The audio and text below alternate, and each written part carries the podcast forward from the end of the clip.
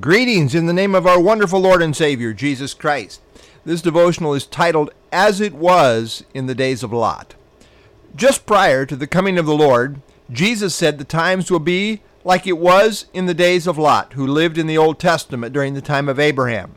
That is about 2,000 years before the time of Christ. Well, how was it in the days of Lot? Well, Jesus said the people ate, they drank, they bought, they sold, they planted, they built. Luke 17:28. In other words, these people carried on with the normal stuff of life with no thought for God.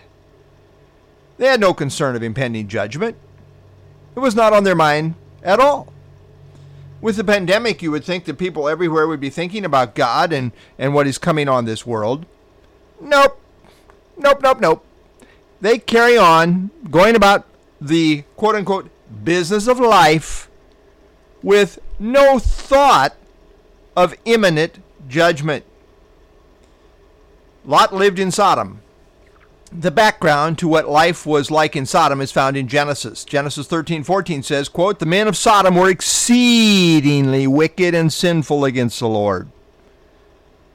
2 Peter 2, 7 and 8 says that Lot was, quote, oppressed by the filthy conduct of the wicked, and dwelling among them, tormented his righteous soul from day to day. Lot hated the wicked depravity that daily surrounded him. Sound familiar? Abraham miscalculated when it came to Sodom. When God told Abraham that he was about to destroy the place, Abraham asked God if he would destroy it if there were 50 righteous people there, and then worked his way down to just 10. God said that if there were even just 10 righteous people, he would spare it. Alas, there were not even 10. Nobody took the warning of God seriously.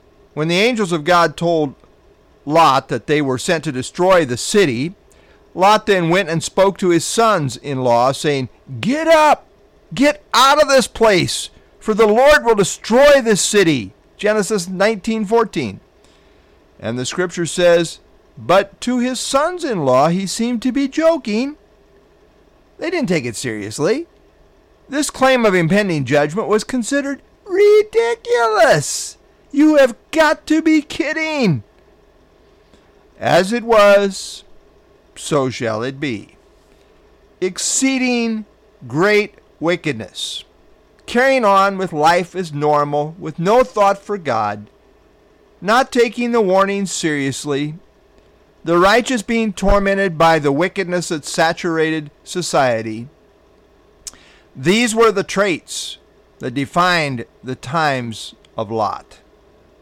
As it was in the days of Lot, so shall it be. But note the order first, deliverance of the righteous, then the judgment of God falls. The angel told Lot to hurry, to hurry to the place of escape, saying, quote, For I cannot do anything until you arrive there. Genesis 19:22. I like that verse. I cannot do anything until you arrive at the place of safety. 2 Peter 2 9 says, The Lord knows how to deliver the godly out of temptations and to reserve the unjust under punishment for the day of judgment. Note the order in Luke 17 28. On the day that Lot went out of Sodom, it rained fire and brimstone from heaven and destroyed them all.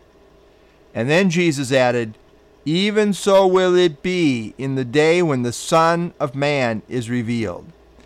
As illustrated in Lot, the righteous are first delivered, and then the crushing judgment of God falls on the wicked. As it was in the days of Lot, so will it be. Perhaps today. Live ready. Maranatha, our Lord is coming.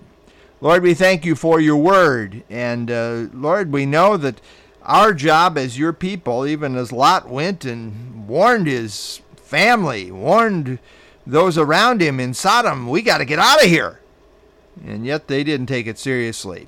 But Lord, whether they do or whether they don't, the warning is to go forth, and it is going forth. And, and Lord, there is always a remnant. Uh, and so we thank you for your, your faithfulness and help us to be used of you in an effective way as we uh, live for such a time as this, on the cusp of your coming for your church to deliver us out of this wicked world. So, Lord, again, we thank you for the truth of first deliverance then comes the judgment of the wicked. It's on its way, but first, deliverance of the righteous. And uh, we are looking forward to that blessed hope, the glorious appearing of the great God and our Savior, Jesus Christ. Indeed, perhaps today. Help us to live ready. I pray in Jesus' name. Amen.